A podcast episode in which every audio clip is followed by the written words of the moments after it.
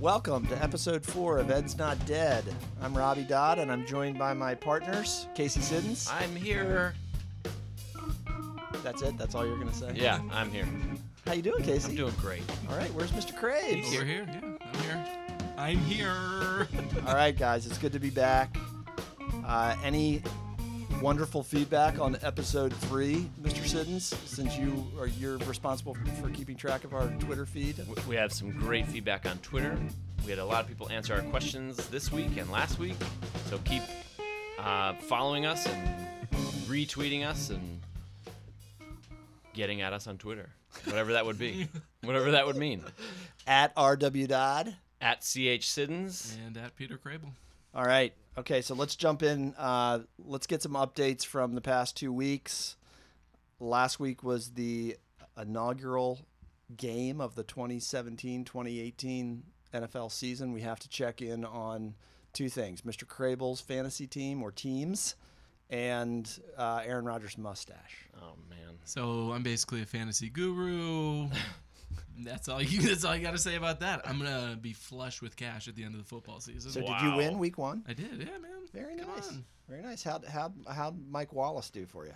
Um, Mike Evans. Mike Evans. Yeah, he didn't play because there was Mike a hur- Wallace There was, is a there was a f- hurricane. so- He's a f- he's a former interviewer for CBS News. He is, Okay, yes, sorry about that. yes. Go ahead. and Casey, what about uh, Mr. Rogers' mustache? I think he shaved it. Uh, Unfortunately, uh, so apparently some people are upset about it. Um, Aaron Rodgers looks like the sheriff brought in to clean up the town from the evil cattle baron.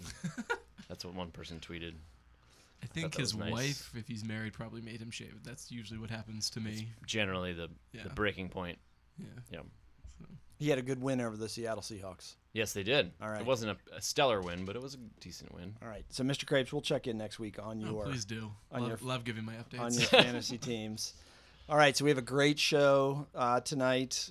I just want to plug again next our, our next episode we are going to be featuring education excellence for the first time Very excited. Yes, it's going to be a new segment. Uh, we're gonna it's going to be all about success stories in education, and um, so stay tuned for that.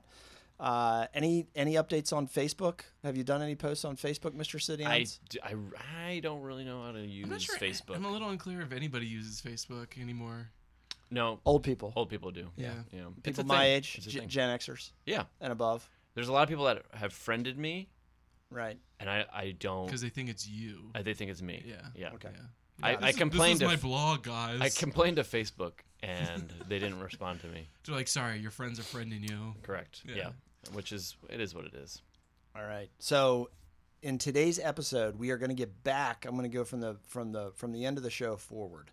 We are going to revisit Dear Betsy, which we've heard great Yes. feedback about the Dear Betsy segment. And Mr. Sids, you're going to lead us through that. Uh, I'm on it. uh, are you going to make up a quiz show at the end? No, I have some. I have a quiz show ready. Okay. All right. And then near and dear to your heart again, Mr. Siddons, we're going to talk about teacher autonomy and we're also going to talk about what constitutes a failing school and what we should do in education to address failing schools. Yep. So let's excited. let's jump into teacher autonomy. So Casey started talking about this several weeks ago. Um, and then we had a little bit of a, a tense group text exchange because I, like I usually do, I, I tweaked Mr. Siddons about teacher autonomy, uh, right? Poke the Yeah. bear. I Poke the so I wanted to talk. I've been going into a lot of classrooms in the last couple couple weeks, and every every now and then I come back to this because I I feel like we're doing kids a disservice in some ways with the things the lateral that we give teachers to to, to do in their classes. And I actually got some some interesting tweets. One tweet was about Hold on, um, before, before you get too deep into it, can I frame this a little bit? Just Yeah, frame it, sure, go frame it. So I think the the question is just for anybody out there that's not familiar with it is how much autonomy should teachers have in their own classrooms to make any variety of decisions versus how much should be given to them, how much should they be told what to do, uh, et cetera, et cetera. So that's really the question is how much and should or if you know whatever Right. um, autonomy should teachers have? Yeah, and I so the I put it out there to the the Tweetos sphere. None. They shouldn't have any. Yeah, none. Okay, let's move on to the next. Yeah. segment. So- we solved it. Yeah, all right. I, and I, I Thank you for framed the that, sir. tweet in a way that maybe wasn't the best way to frame it, but it was to what extent should a teacher's practice be centrally defined by administrative or leadership teams? The way that it was framed made it seem as I, I it came off as being like that that the, that the teacher's practice was going to be completely controlled. And Curtis, um, he replied, he said, centrally defined sounds too controlling. Administrators should control for outcomes, but let the teachers develop professional autonomy. Who's But- Curtis? Curtis Linton, Uh, Oh, yeah, esteemed author. esteemed author. Okay. of potential uh, equity future warrior. guest. He is, yeah, Okay. supposedly. Okay. Good. Oh Um, so th- what, what, where my thoughts came from, wa- it was I was in a class and I went to several middle school classes, and every cl- every single teacher had a different procedure for things that really mm, I think would be helpful if it was sent if it was a one way to do it. Oh my so the god. kids come in. they got to make their own choices. what do you mean? I, I mean, everybody got to do something different and do something that worked for them. No, what I'm saying is no. Let me let me let me finish the, the frame. let me Okay, finish I- the I- frame. I, There's a I little feel like I- sarcasm I, there. I There's a feel like, little bit. I feel like I understand it pretty much what you're saying. Yeah, You so- just said you want it would be better if there was a centralized way to do it. So what I so I, I'm thinking more along the lines of like the administrivia stuff. Maybe there's a this uh, the same way for kids in sixth grade to Like to hand in a form. I know, like your pet peeve You about are so kids fired up. about kids walking up the wrong way in the stairwell. Do you remember that? Weren't you the one that had real issues with the way with kids going going down when they were supposed to be going up? oh yeah, I gave up on that very quickly. Very quickly. Okay, I'm just using that because it Oh, seems a little absolutely. it seems a little similar to this. It's a Yeah. routine. It is a routine, but I think it's harder to it's harder to control that kind of stuff. It's in the hallway because it's in the hallway. I'm talking about like how do kids head a paper and and title a paper? How do kids hand in something in a classroom? What do they do? Where do they do it? Um, how do kids do their warm ups? Things that are like structural pieces of a classroom. This is especially amusing to me because I know, I know what you're gonna everything- say. like everything he's saying. I'm like, who are you? man? and I feel like that should be me. Like I'm like, wait, I think I think that, but then I don't know. Over the last couple of years, I've kind of gone in the opposite direction, and I'm just like, yeah, man, give teachers like total autonomy in the classroom to make the decisions that they're gonna make, to do what they're gonna do, and if it's working, great. And if not, then you know you step in or provide supports or give feedback or or whatever the case may be. But it's just so funny that here we are, and I I feel pretty the opposite way of just like yeah, total and complete control for, or like lack of control or whatever you want to say for teachers and your uh you know like the Russian gulag system or something. Uh, I, I'm not going that far. I'm just saying I, I just think there are things that could be agreed upon as a staff that that might help students be more successful in the classroom from like a starting point. So we make better widgets. Yeah, I, We I- standardize things. standardize things. Not a lot of things, but things that like I would assume that some people wouldn't care about. But where do you stop? That's it. Once you, start- have universal health care, now we're gonna control everything. I don't know. Where do so you stop? question: How do you think teachers feel about their autonomy levels in the classroom? Oh. Any guesses? Tim Walker, The Atlantic, wrote an interesting article on the basically on the perspectives of three teachers from Finland who had spent various amounts of time Oh, teaching those poor teaching in the United States. Um, and so one of the one of the pieces of information in the article, it's a good article, it's an interesting article, is according to the National Center for Education Statistics, teacher autonomy is, aut- autonomy is positively associated with teachers' job satisfaction and retention.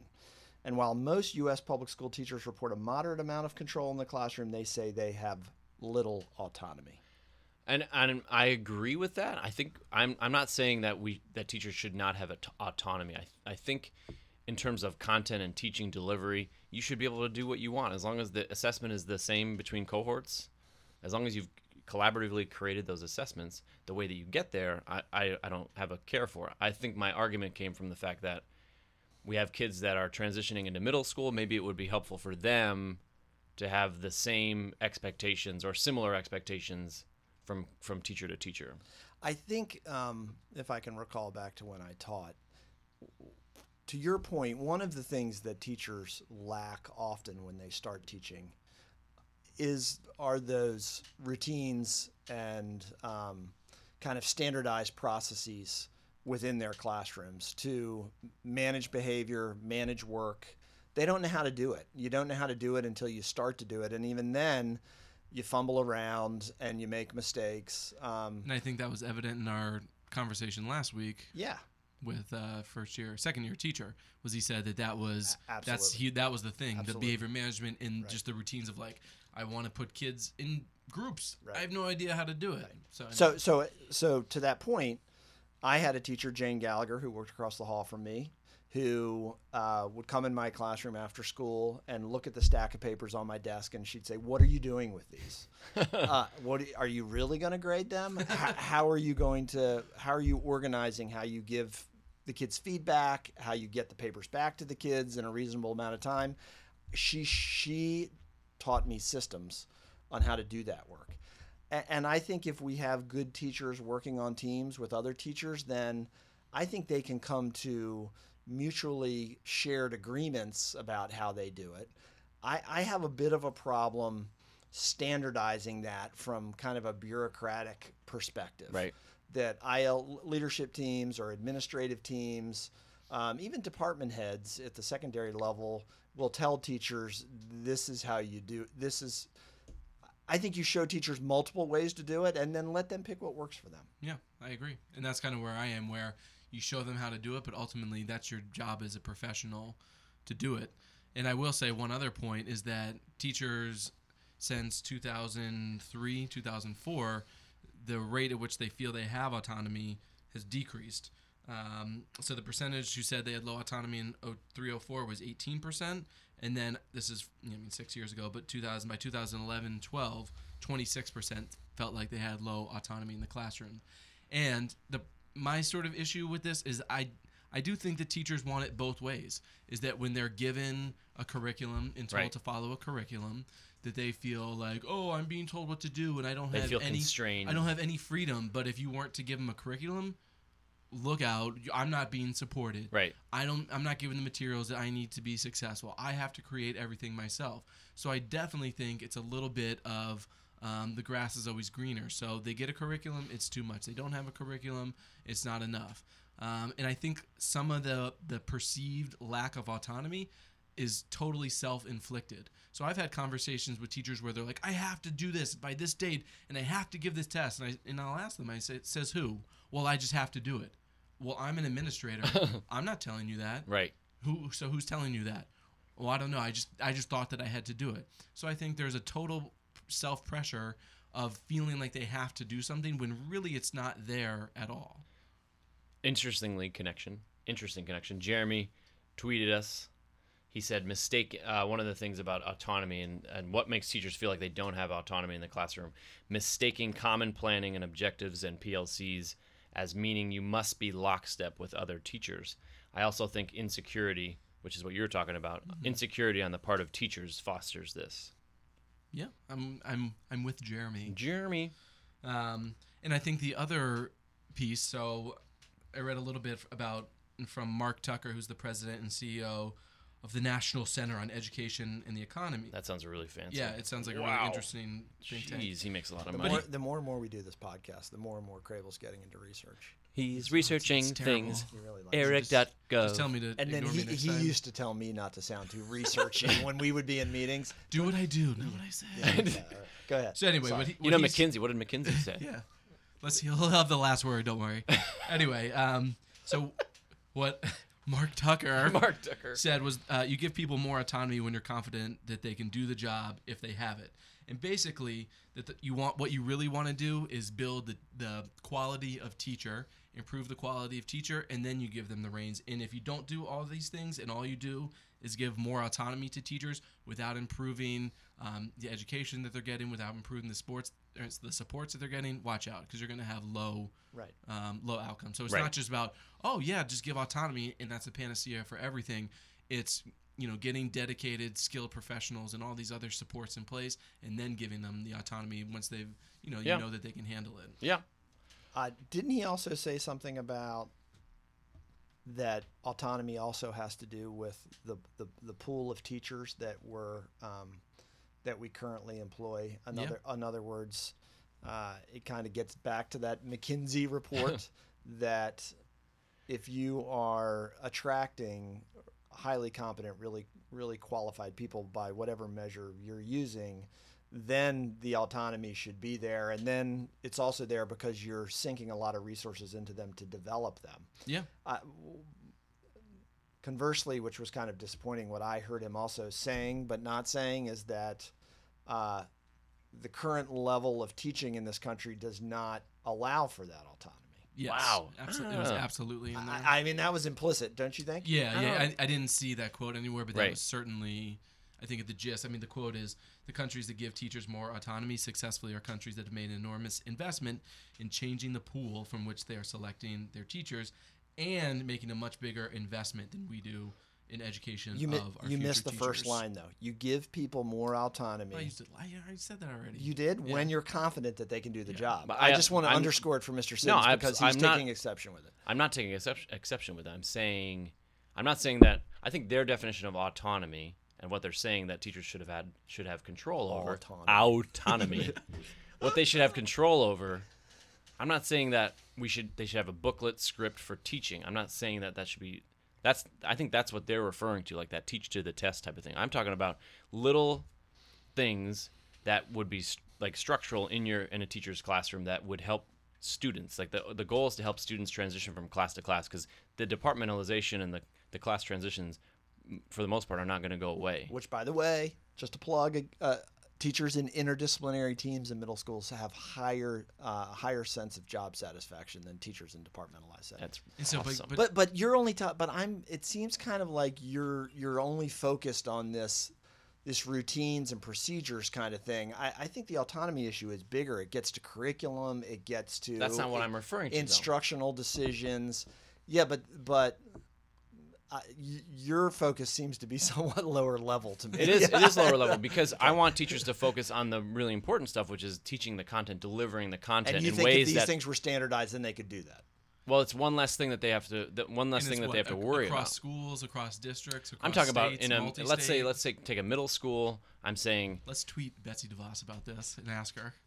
Oh, she ha- she would hate that. I know. she, Uh, she would thinks really What do you hate it. think about this She, she idea? calls it the the malaise. Well, We'll talk Yeah. about that later. Yeah. But what I'm saying is, I'm, I'm talking about little pieces of a teacher's autonomy and a teacher's practice that, you know, could really impact how a kid is transitioning into the middle school environment. I'm thinking, I guess I'm just thinking of middle school, but like something as simple as they go into one class, they have a warm up notebook. They go into another class, they have a warm up sheet. They go in another class, they just have a verbal warm up. I just think that there's some things that we could be doing to help support kids better. So it just worked out that I'm the last one talking. on How- this. I, I how- want everybody how to know coincidental. that I, our audience to know that I did not demand the last word on this, but I did. I saw Jonathan, Dr. Jonathan Plucker, who is a. Uh, I tweeted him today about weighing in on autonomy, and he did not respond. But I saw him speak at Hopkins uh, a year ago, the summer of 2016, and what he talked about was very interesting. He was he was discussing the the disconnect often between research and practice. Yep. And this idea of teacher autonomy came up and he talked about it, which is that teacher autonomy is is definitely linked in research to satisfaction. However, teacher autonomy has not been very well linked to outcomes. That actually prescriptive kinds of teaching, to your point, Mr. Siddons, to some degree, uh, has shown, at least in the United States, maybe not in Finland, where these three disgr disgruntled Finnish teachers are, are coming from, um, it, it does it does prescriptive teaching seems to produce better outcomes here, um, and so everybody says that that if your job satisfaction is higher as a teacher, you'll produce better outcomes, but that's not really what the research says. Mm. All right. Well, Now I'm feeling guilty about having the last word. Anybody want to say one last thing? no, just lead us out. Okay. Because All we're right. ready to, for the next section. All right. So when we the next section. Next segment. All right. The next segment we are going to talk about failing schools. I feel like this might be a little early in the school year to be talking about yeah about failing schools, but we're going to have a great discussion about failing schools and what we need to do to improve them. Don't go away. We'll be back in just a few minutes.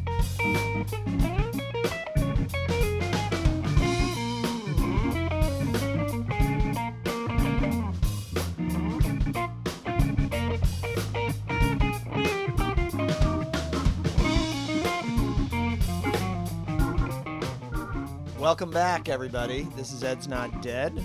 We're glad you stayed with us. I hope you enjoyed that music break. I know that was that. Is that music from Cradle's band? Yeah. It's funky. Always. Yeah. What's the name of that, s- that tune? Uh, hot and tot. I like that. I like that name. Okay. Robbie, why don't you take us into the next section? Failing schools. So both you guys know that two years ago, the Every Student Succeed Act, uh, the next iteration of, I guess, Race to the Top, and way before that, No Child Left Behind, which was took up most of the sweet spot of my career, certainly as a principal and some as a teacher. Uh, a lot of that oversight of school improvement has now moved back from the feds to the states to local municipalities to school systems. And so questions are arising again about what we're going to do nationally and at the local level about failing schools. So it looks like there's going to be less federal involvement. Uh, there are 16 states right now in the process of waiting on federal approval of their plans on how they're going to address dramatically underperforming schools. Um, so this segment, we're really going to delve into first of all what constitutes an underperforming school, and then if we have time, talk about what the fixes are, if any. Is- Did I just say that? If any, that's so depressing. Sorry. What the fixes are, okay. yeah. All right. I'll Um, edit that out. and I, and I have worked in underperforming schools, as have you two, right? Right. To some extent or another. Yeah. Okay. Um, so let's jump in. What constitutes an underperforming Can school? we start with the positive, actually? Yeah, sure. Go ahead. What What makes an effective school? You think What are that- some things make an effective you think school? that'll help us? I'm just reading the question that Crable no, had. in the I outline. no, I'm just saying. Let's start with the positive, and then move into the the not so positive. Well, I think it's, I don't know. I think it's easier to find, uh, I mean, a, an effective school where students are learning, students are happy, teachers are happy, everybody's learning. Crable hates talking about the And- Oh, positive part. He does. Look at him. Okay, so Jeez. I'll give you some actual words other than just people are happy. Yeah. Um, and you tell Test me if I'm right. scores I are thi- super great. okay, so I was gonna say uh, outcomes, right? We want we want good outcomes, effective leadership. Those would be two. Uh, strong culture would be a third. And I would say maybe a fourth would be uh, some level of parental involvement or engagement. Tho- those would be to me hallmarks of, of an effective Those are school. objectively better list than the list that I gave. Yeah. I mean, well, you let's- kind of no, it's good. encompassed Yeah, all yeah, of no, them. no. I, I just don't- broke it uh, out a little bit. So Jim One T Patterson, you might know Yes. him. He said uh, it, it's great teachers. He called them superb, innovative, thoughtful behaviors. Terrible counselors like himself. Yes, um, social emotional skill teaching, He was the counselor of the year, I have to say that. positive behavioral management. Okay. Um, Grace said communication, transparency, student achievement Okay. above all.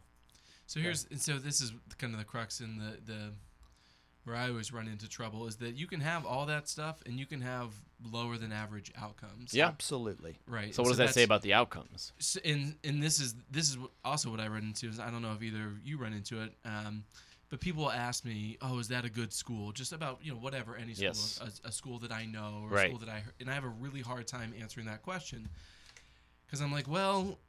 What do you think a good school is? You know, because for everybody, for every layperson, it's different. Yep. And if you j- if you're just like, well, I, all I want is some good. I want a school that looks good on paper, data wise then that's what a good school is to you. But for me, you know, I, d- I think a good school def- is defined by much more than that. And there can be really passionate, effective um, teachers and learning going on where, again, at the end of the day, those standardized test scores, um, whatever those are, just are lower than average. Right.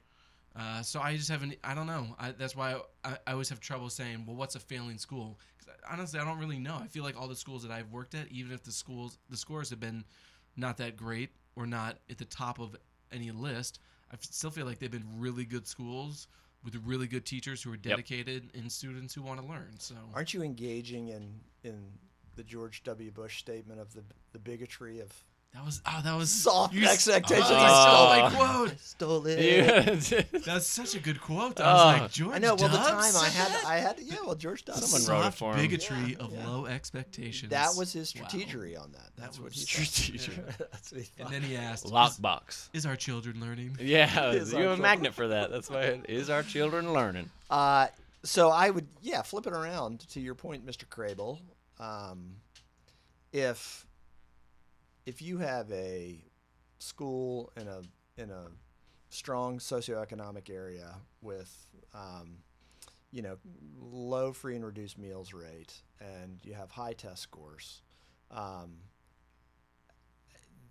all right, and and let's say uh, a parent feels like the teachers aren't very good or the principal is not very engaged or not very good but again to your point the outcomes say it's a good school so the out- to, so i'm agreeing with you that the outcome thing is mushy because you can if if if achievement like we think it is or like research shows is tied to to socioeconomic background and um, that that's a big factor in whether schools are successful or not. Yeah. Um, I know that I'm now on the slippery slope of soft, ex- uh, uh, low expectations, but uh, it is what it is. Yeah. And in terms of what can be done about it, um, I never thought I would be here, but I looked back at No Child Left Behind to say, okay, you know what, what, c- what did we learn from it? What was good? Because by and large, I think educators, policymakers, politicians look back on it, um, and With I don't think disdain. yeah, I don't think there's a lot of positive feelings and memories for it, um, regardless of of what actually happened with it. Um, and so, for those that aren't familiar, um, kind of how No Child Left Behind worked was there was a standard that everybody had to reach, and the goal after X number of years was that 100% of students would be sufficient, would be proficient um, in English and math. And for schools that didn't meet um adequate yearly progress (AYP), there was a series of ever escalating um, corrective actions, punishments, uh, for la- you know is a better term. Um, so anyway, so Robbie's gonna love this. This dude, Tom on. I'm just just citing stuff here, left and right. Uh, University of Kentucky, He's a- esteemed researcher. He's a researcher. he's, he's making himself laugh. he, A wrote lot. a, he wrote a paper. Okay. No. Um, so anyway, so he he found and studied the corrective actions that were put in place by No Child Left Behind, and found that the only one that actually had an impact and had a significant impact um, was replacing the person at the top, the principal, Whoa. and the effect on student performance was significant, equivalent to reducing class size by a third to a half. You've been waiting to hit us Wow. with that one. Bazing! Jeez. Thank you. That, I mean, that says a- I, I don't. Th- that show, goes to show you how im- h- how much of an impact the principal has on a school, but also is is it measured by the No Child Left Behind standards that, like that the assessment that the students have to take? Because in my opinion, that the test that students had to take was a pretty low standard for for educational expectations. Depends on what depends on what measure you're talking about. And I, I agree, Peter. I mean, Reading. Well, no, it depends on what test you're talking about. Not all tests are created equal. There there were some there were some very viable measures in the No Child Left Behind era. Um, I will say that the f- actual focus on data is a Yeah. good outcome. You would know better than anybody else. So, Yeah.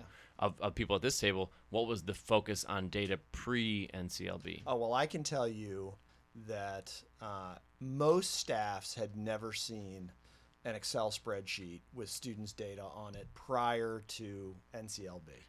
Um, that How, that's- how much of a focus did you have on special ed students who are special ed?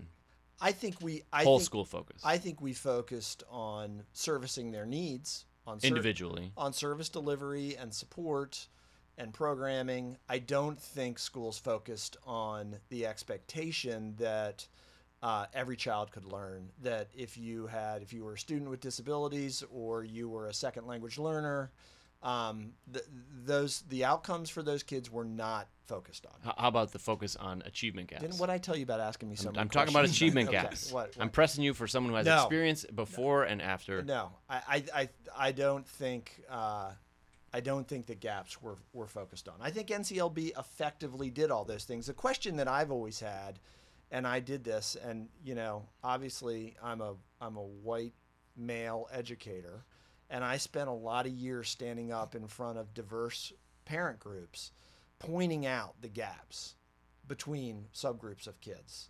Um, and those gaps were stark sometimes between white and Asian, African American, and Latino kids.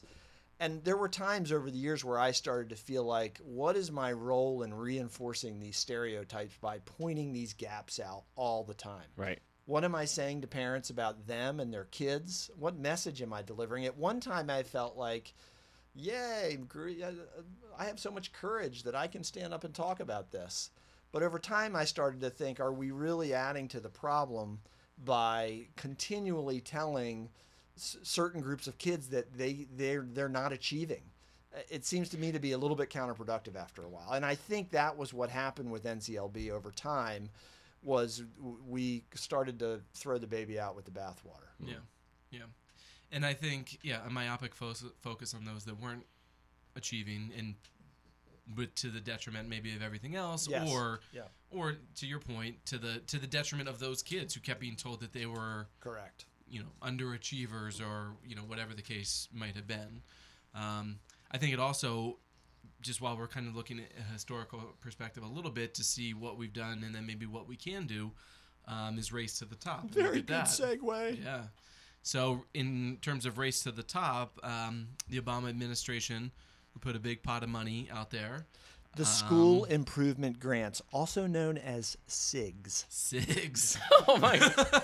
Is that real? I am smoking a cig. that's Okay, good. Okay, go ahead. Sorry. so, yeah, p- put a bunch of money out there if, if states would embrace. Bunch of money. How about how many billions? Oh, I didn't look that up. 20? A lot of billions. lot of billions. A lot of billions. Uh, yeah, if they would embrace certain reforms. Um, and I, I, did, I didn't do too much looking, but mm, I didn't find anything that said race to the top made any difference in terms of student achievement. So certainly states, a number of states uh, embraced it to get the money, but ultimately there was no profound effect or change. Um, and one of the biggest ones was incorporating um, student achievement into teacher evaluations. wow. And so that really didn't make a difference either. So here we have federal involvement in tests from No Child Left Behind. Um, we have corrective action from No Child Left Behind, which they did find one thing in terms of changing the leadership. We have Race to the Top, which, you know, we might need a couple more years to Right. determine lasting impacts. But at this point, there isn't much much to be said for it. So that kind of leaves us looking forward. What are we going to do? What's I, next? I, I just to look backwards because you know you know I like history.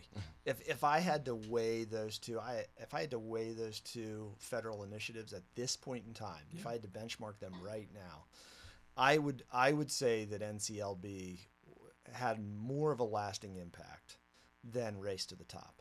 I, I think Race to the Top. Um, you know, certainly the unions across the country. I mean, just ask Randy Weingarten that uh, from AFT. That was that was a big breaking point with her and Arnie Duncan and the Obama administration. That you know, the Obama administration started really adopting. Um, they wanted states to start to look at value-added measures, which Yeah. we talked about on the last episode. Yeah. They wanted they wanted states to more aggressively quantify the impact of teachers on outcomes, and I'm not. I, I don't think that that has really over time been that successful. Uh, I think No Child Left Behind. There are a few things you can point to that it did do. Um, that it, it and if and if it wasn't if it didn't necessarily improve outcomes, it certainly created a massive mind shift in the mind of educators and the public in the United States. I mean, it legitimately changed practice. Correct. It changed Yes. practice. It changed education. It was a watershed m- moment for for education in this country, for better or for worse. Um, so back to your your question, what to do? Let's get some teacher perspectives, Mr. Siddons. oh, So you have you've you've been in classrooms, you've watched highly effective teachers teach, ineffective teachers teach. Uh, you've been a part of leadership teams.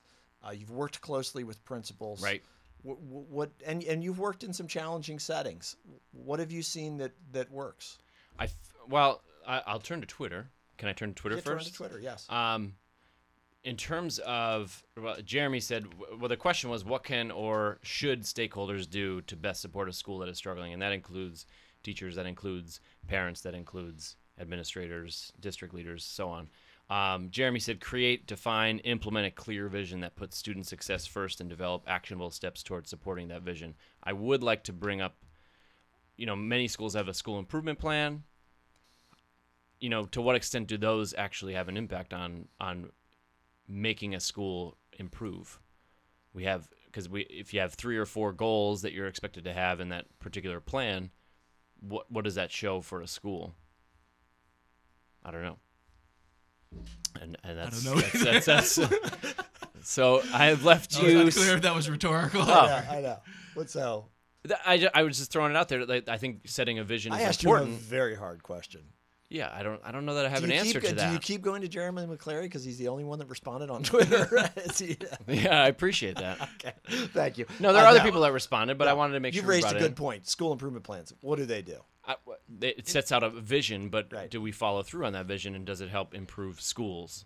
Maybe, but I think if you focus too much on an in, the, an on any individual school, you're you're missing the, the big picture. So we're talking about systemic reform for the entire country, right? That is more or less when we talk about failing schools and where we are. we're- It's it's everything. So yeah, I think you know there could be some individual practices within schools that could be implemented.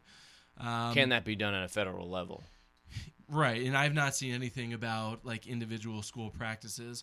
So one of the, the things you found, Casey, had to do with um, schools that submitted their plans under E ESSA. Yep. And um, a review was done by a group, uh, a Washington consulting group, um, and found that only two of the 17 states that had submitted plans for school turnaround or school improvement, whatever you want to call it, th- did they judge to actually be effective? And one of those was Tennessee.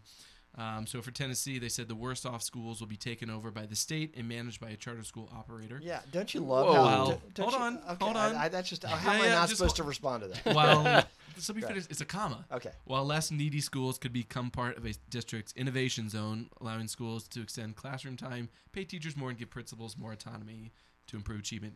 Go, Robbie. Um, I just, I mean, there's not much to say other than I just love how states would would farm out their lowest performing schools to, you know, a, a charter network that may or may not have any proven track record of success. Why are they any more capable of I- improving a school than the current institutional structure or bureaucracy?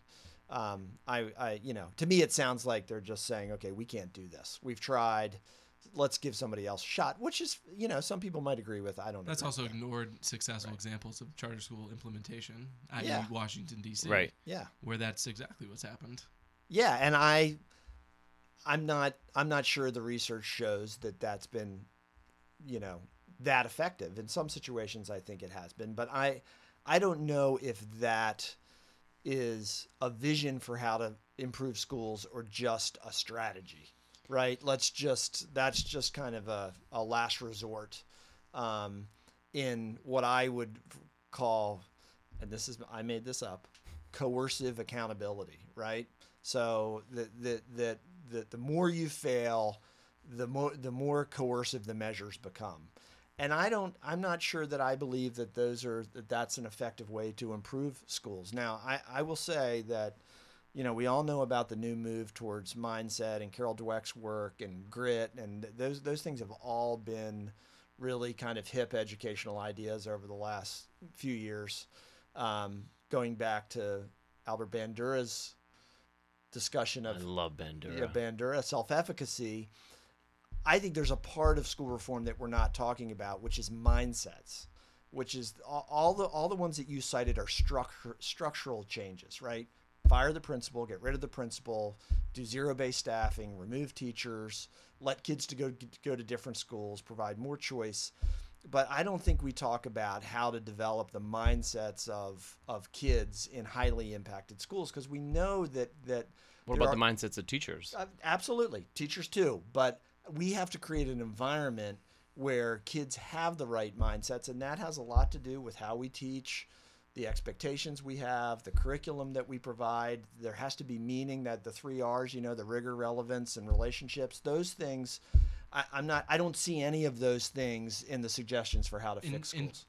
to interject here, so it will be interesting, and I don't have it in front of me, but I did read something over the summer about I think it was Britain was doing an enormous like longitudinal s- longitudinal study on growth mindset because that is more or less a strictly American phenomenon Right. that has just started to um, be looked at and examined overseas.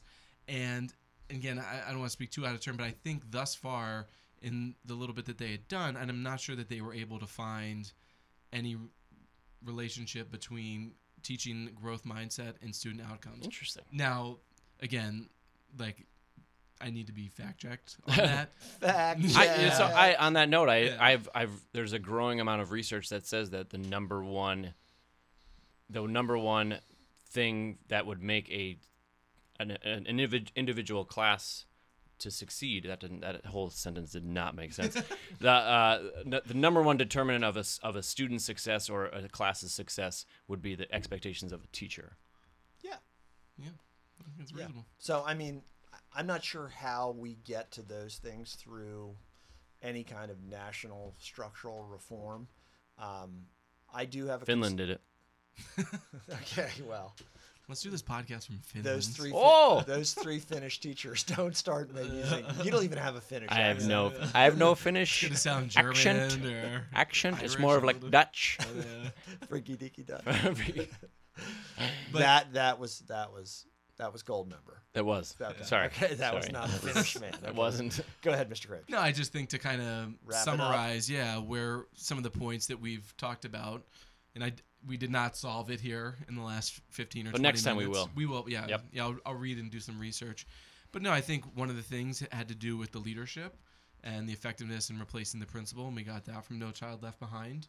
Um, we mentioned some of the stuff about individual schools and having a Mm-hmm. focus on um, something specific to work towards. We talked about What we also didn't mention with No Child Left Behind, other than replacing the the principal, was uh, the proclivity of teachers to move out of high stakes tested areas in in in teaching. That was another. Oh, that was that's another, true. That was another result of uh, not a positive result. of Right, No and that Child was Left Behind. one of the recommendations on how to prove no, improve No Child Left Behind was Yeah. to incentivize to teachers to teach in low performing Correct. schools. Yeah.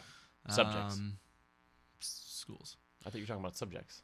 I've been talking about subjects. Oh, I was talking about schools. yeah, no, teachers started to change Like going from the- English to. Absolutely. phys ed or social Absolutely. studies. Okay. Yeah. Yeah. They were the, there, there was a lot of research done that that started to increase because again, of that coercive accountability. When Yep. Mm-hmm. it comes to your autonomy thing. I mean, there were some byproducts of No Child Left Behind that we can't deny that really affected kind of the psyche and, and job satisfaction of Yeah. teachers. For sure. And I think the last point Yeah. that Robbie so vehemently agreed with, just kidding, was uh, allowing schools, the worst off schools, to be taken over by charter schools and or charter school networks and looking at ways to innovate, which we didn't even really get a chance to get into. Next time. Yeah, but with that being said, that is the end of that segment. All right, boys, it is time for one of our favorite segments. We I'm took so excited. We took a break last week. It is Dear Betsy time, and she has recently delivered a speech that Mr. Siddons get us up to speed on it. I'm actually looking at the picture right now on WashingtonPost.com, and it is. I I may have thrown Is that up the a little picture of bit. her and Donald Trump kissing? yeah, they're basically ready to. They're ready to- yep, they- they were are going all necking in. it, Okay. as they said back in the day. They're necking it. All right. So what did she What did she say in Wyoming, in the great state of Wyoming? Uh, well, not only did she say, but she, she didn't just say it in front of adults. She said to children that school is a mundane malaise. So does everybody know what malaise means? It's a good thing, right? It's- we want to it's- be malaised. Definitely good. Um, she said it's a mundane. She's talking about schools. It's a mundane malaise that dampens dreams, dims horizons, and denies futures. That's what we want in our education secretary. Really uplifting Right. the, She our used- youth. She used good alliteration. She did. Yeah, that was that Dampens Was dreams, great. Yeah. dims horizons. I, I like this one too because I wonder what school she's been in. Uh, most students are starting a new school year that is all too familiar. Desks lined up in rows. Their teacher standing in front of the room, framed by a blackboard. That sounds like a Norman, Nor, Norman Rockwell Oh. It does. picture. Um, they dive into a curriculum written for the quote Quote. unquote average. average student. They follow the same schedule, the same routine. Yeah, you're all for that, Casey. Well, that, hold on, that might not be such a bad thing. I actually like That's that. a good thing. Yeah. Yeah. Uh, and just waiting to be saved by the bell. She got the name of the show in there. That she did. She's a fan of the 80s. she also talked about the education system like it was There- what? some There's no system, Mr. incredibly Crable. no system. incomprehensible concept. Nope. What's an education system? There is no such thing. What? Ninety percent of the kids are in it in the country. Robbie, I have a question. Are you a system? Have no, you- uh, have you- you're individual students. Have you guys heard of Ronald Reagan? no, who's that? No, who's wrong? Uh, he's this guy. He's Latin, right? Um, He was a- oh yeah, he's yeah. from yeah, he's definitely Latin. Okay. Um, and uh, what he's- did he, what did, didn't he say something about the status quo? yeah, he said it's uh, the, it said it's the it's about the mess we're in. It's, It's Latin for It's the Latin. mess. The mess we're in. Yes. Yeah, it's, so that's where we it's- are. She just seems to really p- possess no uh, concept of Decency. I ju- I don't know reality. Oh, Yeah, I'm not sure it's I'm not sure it's decency. I I mean, I think any of us could say that she's giving a giving a speech, a political speech in front of kids. Right. Um, Two it- kids. I mean, two, it's not ki- just two in front of kids. It's Yeah, two kids. Right. Speaking to them about um, actually a system that they're not in because they're in an alternative model. right. So we, we, we need that context too. She wasn't telling them about their school. She was telling them about the poor kids in the other schools. That they won't have to interact with. Correct. So that was uh, to me. That's where she really steps in it. In, in for anybody that didn't read the article, which is everyone, the school is one that doesn't have a principal. So I think it's called a teacher-powered school. Um, sounds vaguely. It's back to our autonomy. Teacher power. I think it sounds vaguely libertarian to me though, where does. like there's no rules and nobody's in charge and everything is a group thing. But I don't, I don't know. I was too busy focused on the status quo and no education system. and the kissing picture. In the, in the kids' adventure. All Don't worry, right. I'll, I'll tweet the article out for everyone to read. Okay. And the picture too. All right. So that's dear Betsy for this week. Dear Betsy. Dear, dear Betsy, on your next school visit, Maybe she'll come on our podcast. Do you think she'll tweet out a picture of teachers standing in front of blackboards and desks lined up in rows? I, w- I would just Hope like so. her Yeah, to I would actually like to do that. actually visit a public school. I don't think, it- she's gone. She hasn't. No, she did. She would that first one that she went to in the district, and then it, she had it- to, like sneak in the back door. Yes, and it there's- went With it went- It bodyguards. went, terribly. went yeah. really well. Yeah, I, the one last thing I do want to say is there wasn't there something in the article about that um, in Wyoming she was going to get extra security for the bears that they were worried about that. No, I don't know, yeah. it didn't say that. No, no, no, no, I didn't. I didn't. I don't know if that said that. Should have. All All right, so Ready? Mr. Siddons, Let's close this out. Quiz I have show? a great couple questions for you. Ooh, Dun- hold on. dun- Yeah, do you- dun- dun- dun- Do you like, do you like our new music? oh, it's awesome. Well, if you would, if you would stop, you Oh, would sorry, actually sorry, hear the sorry. music. Okay. Yeah. I actually can't hear it because Crable's going to do the dub later. The overdub is that what it's called? No, it's happening right now. Yeah, Okay. You're, you're ruining the You're magic. just you can't hear it because you're old. Okay, Sorry. let's get to the question. All right. So ready? Yes. Question number one: In which country do children spend the most amount of time on homework? Why do we have to do these? You asked for international the questions? Okay. Um, Fourteen hours a week. Mr. Crable, you go first. I'm gonna say North Korea. no, South Korea. The other one. Sorry. South Korea. I'll go with China. China. No, no. I can I change? Singapore. The correct answer is China. Oh! Shanghai, actually. Darn. Fourteen hours a week. Crazy. I was a Singapore math teacher. How? Uh, I don't even know what that That's means. for another second. Go ahead. What? Um. How much time does your son spend on his homework a week? That's not a part of the quiz. Oh, okay. okay, go on. Which country has the lowest literacy rate in the world Oh, at 27%? Louisiana. Sorry. Was it state or country? We just lost a whole listener base. Sorry. Jeez. was it state or country? Uh, country. Country, yes. All right. Um, I'll go with Canada. Lowest. uh, uh, I will go with Democratic Republic of Congo. Oh, Whoa. I'll, I'll go with uh, El Salvador. South Sudan. Oh man. 27%. I was on. I was on. You were close. I was just mumbling to That was a myself. very good bumble. Yeah. All right, You next. Got it. Is this the is this the this is the last one? Last one. Okay. Approximately how many children in the world are not in school? How many Uh, millions? Thank you. so That's a it's- that's yes, a good thank hint. you. Not billions. I'll say 250 million. Okay. I will say 775 million. Man, 260 million. What did you Wait. guess? He said 250. Always pick a quarter. By the All way, I, I would like to say that I really enjoy the participation trophy thing for everyone. Yeah, you all win. Yeah, I think millennials are really on to Listen, something. we There. got it. We got it. This is about the most millennial show you can find. anyway, all right. Well, it's been a great show, guys. It sure has. Uh, Mr. Great Siddons, show. you wanna you wanna I you wanna prep us for future guests? What do we we have. got coming up? um, I I'm pretty sure that we're gonna get Curtis Linton Very to nice. come onto the show. That's Very gonna be exciting. awesome. He's gonna talk about leading for equity All in right. schools. So we are we're gonna do a very large segment on race and equity and Yep. and, And how he's going to- to be talking from the mountains. Okay. All right, good. And then we're going to tie in some of our school improvement, how to address failing schools with, with Mr. Linton. I think Yeah. that'll be great. Absolutely. Yeah. Okay. We're going to have Ed Excellence on as well. So Educational we'll have a little excellence. Bit, yeah. Yeah, okay. And that, that's going to be a, our, our new segment, and we're excited about that.